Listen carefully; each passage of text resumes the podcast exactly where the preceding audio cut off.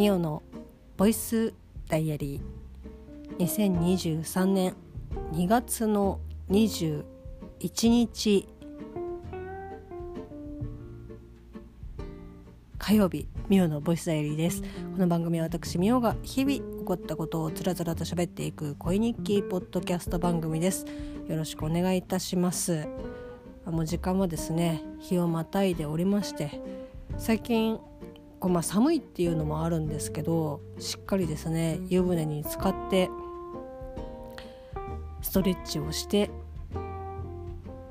ボイスダイアリーを取って寝るみたいなことを、まあ、ちょっとやってるんですけど、まあ、そうするとですねおのずとやっぱこう時間が遅くなる寝る時間が遅くなるという感じでもうそろそろもう寝ないともう今日なんかすっごい眠くてちょっとねもうサクッとサクッと今日の声日記をつけて終わりたいと思うんですけどそう言いながらいつもだいたい30分ぐらいとかになっちゃってあーまたなんかダラダラ喋っちゃったなっていうふうに思うんですけどこういうふうに言っている時点でもうすでにね尺をねあのどんどん刻一刻とですねあの蝕んでおりますので喋っていきたいと思いますサクッと。はい、えー、今日はですねえー、ラスト・オブ・アスでタイトル合ってたかな、えー、先月ぐらいにゲーム・オブ・スローンズまあ、あの海外ドラマですけど UNEXT 独占まあ独占配信っていうか独占見放題っていうので、えー、とやっていたんですけど、まあ、シーズン8かなまで、まあ、こう見終わりまして、まあこうね、ワンシーズンエピソード数はまあ、本当に、えー、と最後のシーズンはちょっと少なかったですけど大体10で少ないんですけど1本の尺が割とこう結構1時間超えとか余裕でするのでこう見始めるとですね、まあ、本当に海外ドラマ特有のですねこうあ次が気になるみたいなところで、まあ、終わる、まあ、そういうふうにねもちろん作っているのでっていうのはあるんですけど見事ですねあの策にはまりどんどんどんどんあのあれ？なんか気が付いたらなんか首しかなんか沼から出ていないみたいな状態に、えっと、なってしまうので。もう本当に体力も時間もなんかこうなんだろうな何がプラスになってるって言ったらあ楽しかったっていうこう嬉しい感情だけなんですけどなのでちょっとしばらくはね海外ドラマはこうお休みをしてですねもちろん気になるのねめちゃくちゃあるんですけど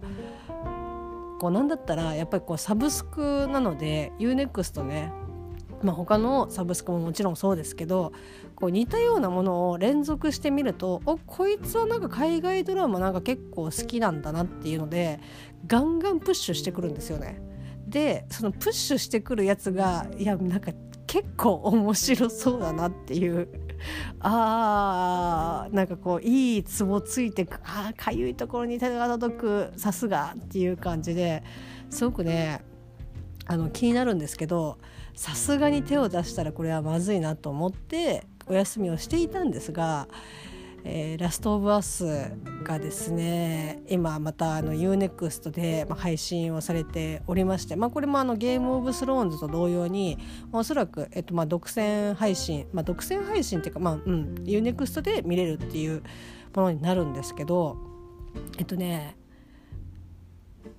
まあ、あのご存知の方はご存知だと思うんですけど、まあ、これもともとあのえっと、プレイステーション、えっと、4か3かどっちか忘れましたけどもともとゲームが原作でそれが実写ドラマ化したものになるんですけど私のこう最終スペックというかあの最終の、えー、据え置き機。もう据え置きって言ってる時点でああ終わってるなっていう感じはあると思うんですけど、まあ、あのプレイステーション2がですね私のあの最終のあのゲーム機になるのでもう本当にねえっともう3はおろか、まあ、C5 なんてなんかもうねよくわかんないみたいなとりあえず買えない上に値段が高いっていうイメージしかないですけど今どうなんだろう、えっと、プレイステーション5はこう流通がねどんな感じになってるのかわからないんですけどまああのね全くゲームをやらないという。まああの今までもそうだったんですけどこう1個の据え置きゲームゲーム本体に対しソフト1本で、えっと、もう結構やり込むというかもうその次にあなんか新しいゲーム買おうとかっていうことはもう本当にないんですよね。なんかもうずっと同じものをずっとひたすらやり続けるみたいな なんか新しいものとかにもあんまゲームは手出さないですねスマホゲーとかも結構そうなんですけど今私が主にやっているゲームは、まあ、もっぱらスーパーボックスあの数字のブロックが落ちてきてそれを大きな数字にしていくっていう。なかなかねあの1万6,000までいってその後の3万台のボあのボックスにするのがなかなか難しいというかなんでできないんだろうなっていうふうにちょっと自分でもね情けなくなってくるんですけど、まあ、それをねひたすらちまちまちまちまやってだからテトリスとかもね多分永遠にずっとやってられるタイプの人間なんですけどでまあ、あのスーパーボックスに関しては無料のゲームで、まあ、どのね無料のゲームでもつきものだと思うんですけど、まあ、次のステップに行ったりとかなんかこう報酬をもらうのに、まあ、大体広告を挟むんですよね。でまあ、課金したりとかそういうので、えーと、広告を見ないっていう見ないようにするっていうことはもちろんできるんですけどそこまではちょっといやたかだか2030秒我慢してゲームできるんだったらいやもう私はちょっとね我慢しますっていう感じでもう広告とか見てたりとかするんですけどそうすると意外となんかあこれちょっと面白そうみたいな。それこそあのフィッシュダム。まあもうねこういったアプリゲーやってる方とかだったらよく見ると思いますけどこれもなんかこうどんどんえっ、ー、と数字が、えー、と大きく自分のポイントの数字が大きくなって自分よりも小さい数字の魚をこう食べどんどん、えーとね、あのでっかくなっていくっていう最終のあの魚、まあ、ウツボみたいなやつが9999とかっていうねあ限界突破はできないんだっていう感じですけど そういったあのゲームがあるんですけど、まあ、それがね、まあ、あるあるですけどやりたくていざ行ったらなんかそれできないわけではないけどメインはなんかブロックをあの並べて消していくゲームみたいな。わーっていう。でそれもなんかちょっとダウンロードしてやったんですけどあちょっとねなんかあ面倒くさい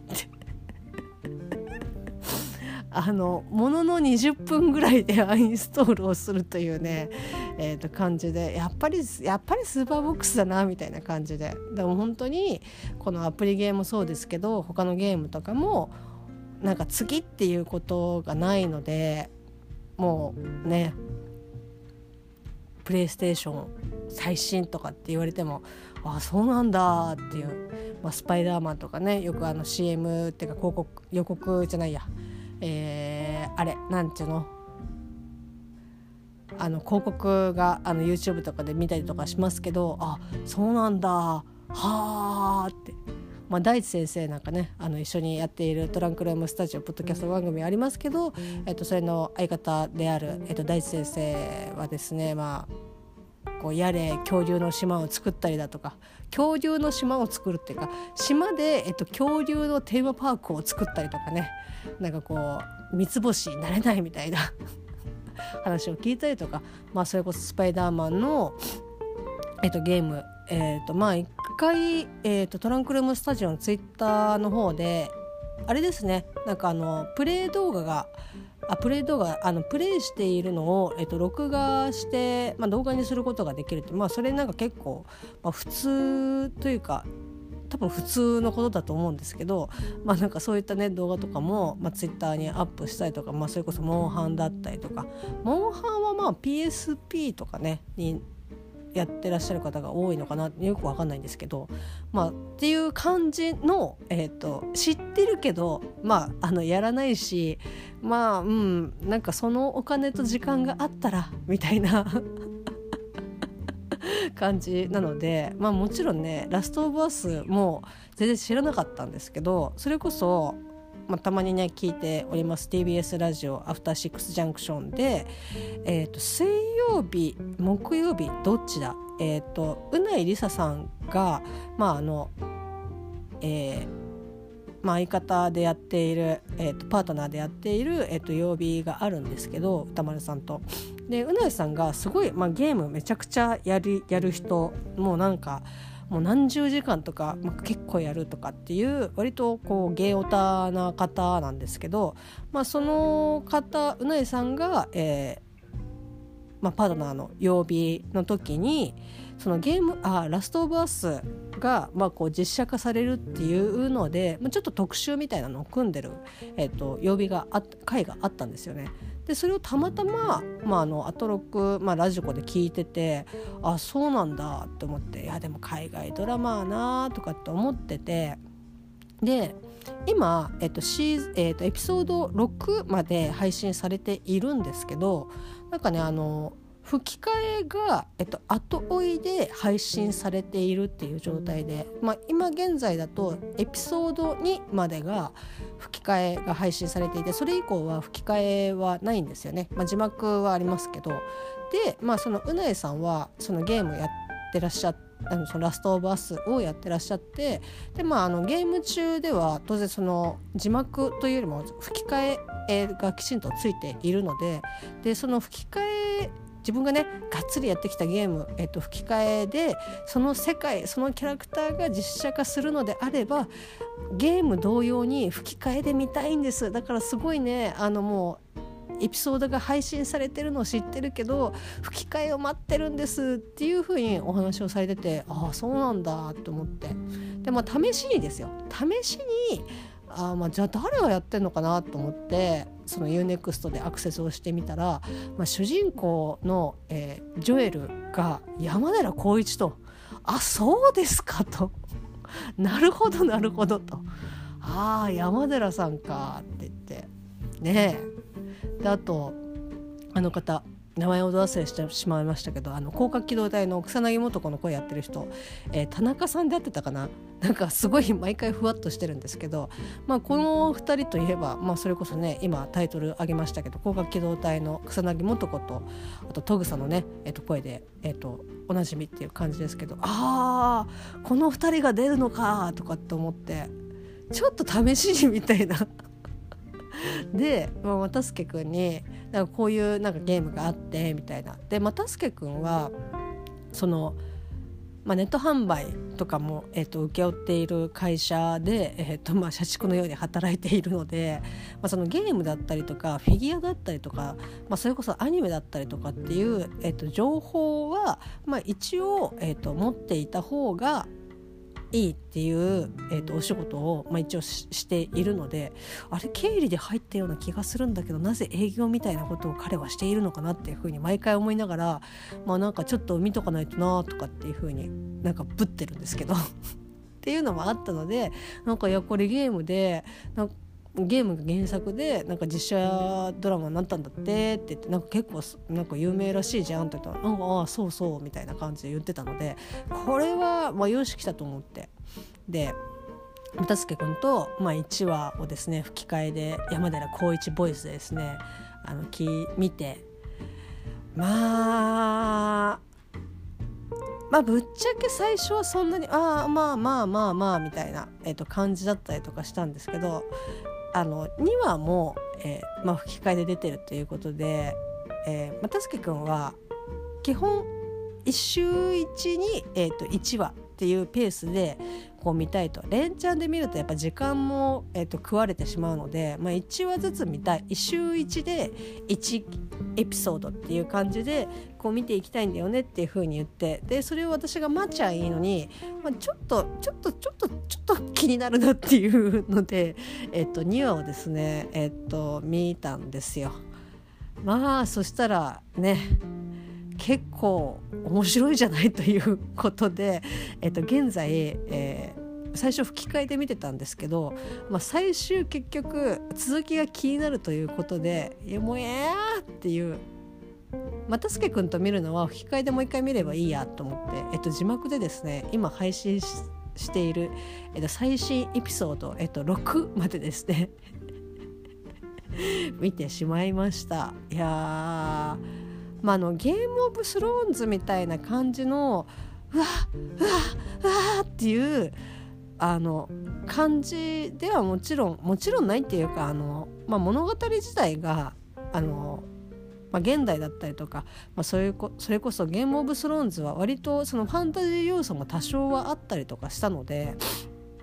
なんかそこら辺でねなんかこうワクワクしたりとかっていうのはあったんですけどこの「ラスト・オブ・アース」に関しては、まあ、設定自体は割とその、まあ、ウォーキング・デッドだったりとか、まあ、過去今まで出てきているこういわゆるそのゾンビものの、えーと、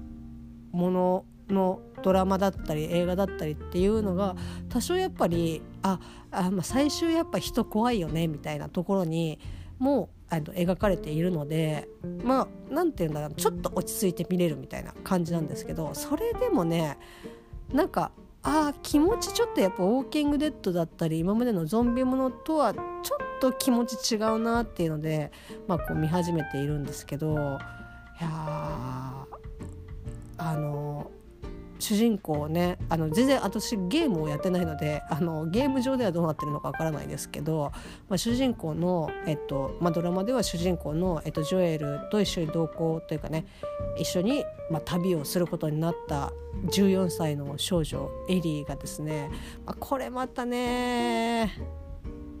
可愛いあの口がすごい達者なんですけどあもういやでもやっぱ子供よねみたいな。守守ってやりたいけどねえみたいな。あのねすごくねまたあの私の外国のえっとキッズ俳優のランキングにまたランキングっていうかねノミネートされていくみたいな。あ守ってやりたいみたいな。なんかこうちょっと小憎たらしいんだけどでも可愛いなっていう感じで。でまたそのちょっとぶっきらぼうだったりとかいろいろなものをね大事なものをなくしてもうちょっともうどうせなんかみんな希望を持ってるけどそんなものは幻想だっていう風に言ってあのすさんでいる、えーと、ジョエルとねあのすごく凸凹な感じでねすごくねいいんですよ。ハマっとるやないかいっていう 感じですけどなんかね本当に面白くてあのまあ今のところやっぱこれこれがね、まあ、唯一救いだったっていうのはゲームオブスローンズに関してはもうほぼほぼエピソードっていうか何だったらあの完結した状態で見始めたのでもう本当に時間がいくら一日ぶっ通しで見ててもあの追いつかないっていうペースでしたけどこの「ラストオブアス」に関してはもうどんなにどんなにがもうね頑張ったとしても今6までしか出てないのでエピソードあのこれ以上先に進むことができないということで、まあ、の月曜日更新だからしばらくねまたちょっとあの平穏な 日々を 過ごせるかなっていう感じでございます。もうあのなんだろうなあのまあウォーキングデッドとかそのゾンビものとかあのあんまりこう数多く見てきているわけじゃないので意外とそれってなんかまああるあるだよとかっていう感じなのかもしれないんですけどラストオブアースに関しては時間の流れがめちゃくちゃ早いんですよね。なんか余裕でなんか3年後とかえ？みたいな。いやそりゃ年食うわなっていう感じで。であとウイルスじゃなくて菌類っていうところがまあなんかあの今まで私の数少ないそういったゾンビものとかにの中ではあちょっとこう珍しいなっていう。こう菌類ってなるとまあなんかやっぱちょっと勝手が違ってきたりとかあとそもそもまあ噛んで感染する感染というかあの広がっていく感じはあのまあ一緒なんですけどあの、まあ、いわゆるその人間からまあ、こうゾンビみたいな感じで、まあ、感染者として感染してしまった時状態のその、えっと、元人間の、えー、動きがですねあこれは結構あの積むなみたいな。あのウォーキングデッドのまあ、ごめんなさいね。あのウォーキングデッドしかまともに見てないのであれなんですけどウォーキングデッドで出てくる、まあ、いわゆるそのウォーカー、まあ、あの皆さんがこうよくねあの、まあ、イメージしやすい、えっと、ゾンビは本当にあのゆっくり歩く。まあその初期の頃のウォーキングデッドは割とみんなね元体がまだ元気なのかわからないですけど割と走ったりとか余裕でしてきたりとか、まあ、それこそこう、まあ、ある程度こう人数が人数っていうかあの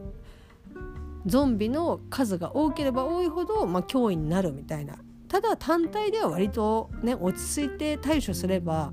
こう対峙することができるみたいな感じでしたけどこの「ラスト・オブ・アース」に関しては、まあ、あのゲームがね、まあ、そゲームが原作っていうのもあるのからなのかもしれないですけど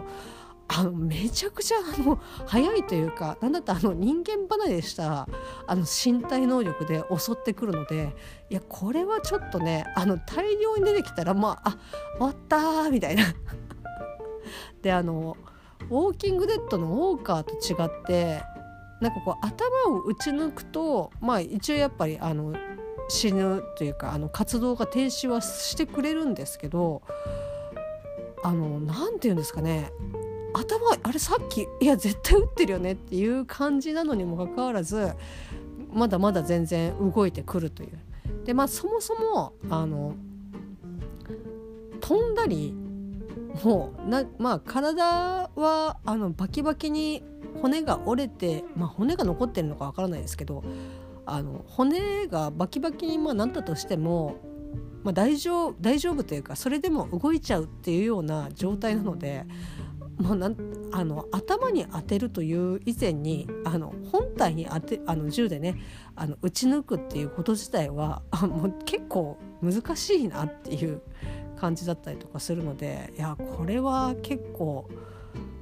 あのその感染者自体は、まあ、たまに出てきたりとかはするんですけど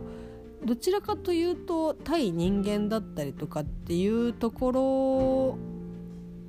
がまあちょっとネタバレを、えーと、避けさせていただきますけど、まあ、メインとしのところ大物のメインのところとプラス、まあ、対対人のところが、まあ、あの話の軸にはなってきてはいるんですけどだから感染している、えっと、元人間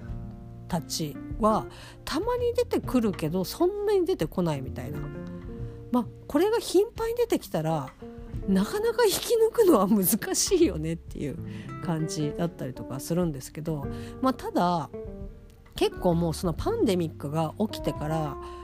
軽く2 3 0年ぐらいは経った、えーと、ところからまた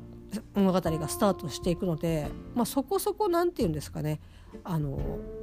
もうあの対策が打たれているというかあのまあおそらくたくさんこうねウォーキングデッドみたいにうわーっていう風に出てくるのはもう住んでからのっていうお話なのかなっていう風に思ってあの、まあ、楽しくというかあのちょっとワクワクしながら、えっと、見ております。はい、UNEXT で、えっと、絶賛配信しております。まあそんな感じでですね。まああと何ですかね。最近で言うとよくまあこうラジオを聴いていると、まあ、耳に耳にねする人はまあ非常に多いのかなっていうふうに思いますしまあ本当今まあ精度がどのぐらいかああまた20分超えちゃった。これで最後にします。えっ、ー、ともうね精度があのどのぐらいとか正確性だったりとかっていうことも、まあ、もちろんあるとは思うんですけどもう結構な国、まあ、こう注目度が高い、えー、名前忘れました。あの質問するとすごい正確に、えー、なんかいろんな臨機応変に答えてくれるあのなんか打ち込み AI みたいな、まあ、実際 AI ではないみたいですけどなんかそれがねこう結構話題に取り上げられていてこうちょっとなんかこう質問したりとか何かこういくつかこう言ったりとかするとこうきちんと返してきてあの膨大なデータからこうきちんと返してきてあの文字数とかも制限あのこの文字数で要約することも可能みたいなすごいじゃないかって言って。で今結局、まあ、いくつか問題問題問題点みたいなところはその大学のレポートを、えっと、それにそのねえっとまあちょっとごめんなさい AI ではないですけど AI と言わせてください、えっと、AI に、えっと、作らせている作か AI が作ってるのか本当に大学生本人が作っているのかっていう、えっと、見分けがつかないというところが、えっと、ちょっと問題視問題視というか課題になっているみたいで。まあ本当に大学のそのレポートとか何かを書くっていうのにあたってはそれが使えない環境でやるかもしくは、えーと、それを見抜く AI を作るかみたいな。大変だなみたいな。なんか小学生ぐらいとかだと見分けがなんかつくみたいですね。その文章のやっぱ作り方っていうのがあの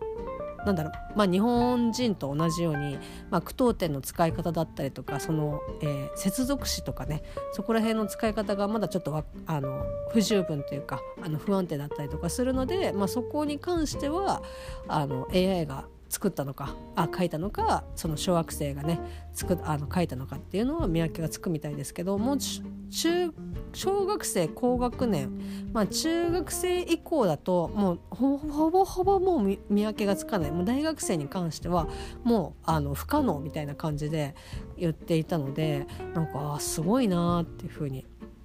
思いながら、まあ、ただね、あのまあ、AI って言ってますけど実際は AI というよりもその膨大なあのデータからこう叩き出している、えーと、文章になるのであの間違っていることもあるみたいな。ただ書き方的には断定的に言っているから、まあ、そこをねあの間違った情報をもう、まあ、こういう言い方あれですけどさもいやこうです。こうなんですっていうふうに言った時にこの信憑性だったりとかっていうと信憑性っていうか正確性だったりとかっていうところが、まあ、あのどうやってジャッジをするのかっていうところも、まあ、課題点みたいなことは、えっと、よくニュースでは言っていますけど、まあ、なんかねこんな話をなんかこうニュースを聞いた時にふとですねあそういえば56年前にこんなことを聞いたなと思って。そうです、えーと、みんな大好き、えーと、ポッドキャスト番組「大々だけな時間」のですね、えーと、シーズン1のえっ、とねナンバリングがごめんなさいポンと言えないんですけど323とかそれぐらいのと,、えー、とエピソードでそういう AI というかまあ本当にだから機能的には似たような感じなんですけど、まあ、その OL を設定としてあの文章を OL を設定したじゃないや。OL の、えっと、パソコンをの中の、えっと、AI が、えっと、文章を、えっと、作ったっ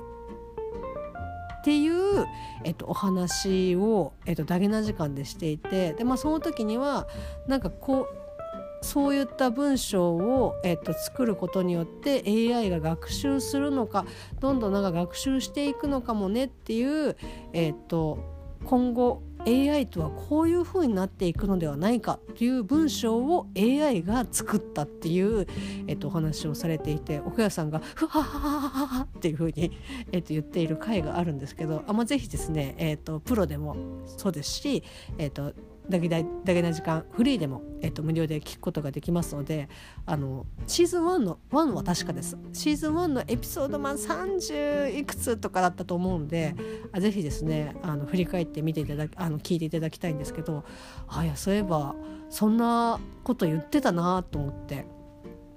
だからあれですね56年ぐらいでこれぐらいの、まあ、今のクオリティまではい一旦すげえなって ちょっと思いましたしもうすでに56年前からですねなんかそういった、えっと、ことの情報をですねキャッチしていたあの県渋山すごいなっていうふうに、えっと、思いました。まあ、なぎな時間もですね、えっとまあ、またあのお知らせというかあれですけどあのサブスクで Apple Podcast で、えー、と配信している「大々だけな時間プロ」えっと、無料で、まあ、1ヶ月遅れになりますけど、えっと、無料で聞ける大々だけな時間フリー、えっと、こちらは Apple Podcast、アンカー、Spotify で配信しております。はい、であとはね TikTok も、えっと、絶賛あの、まあ、配信って言い方配信動画アップ動画を動画をね、えっと、更新、えっと、随時、えっと、していっておりますのでぜひですね皆さんあの足を運んでなんか見たり聞いたり、えー、してみてほしいなというふうに思っております。はいまあ、お便りもね最近なんかあのお便り会がまたあの復活っていうか結構わーってこうお二人のお話があってたまにこうポンポンポンってやってみたいな感じで私もちょっといくつか送らせていただいたんですけどまだあの まあ採用が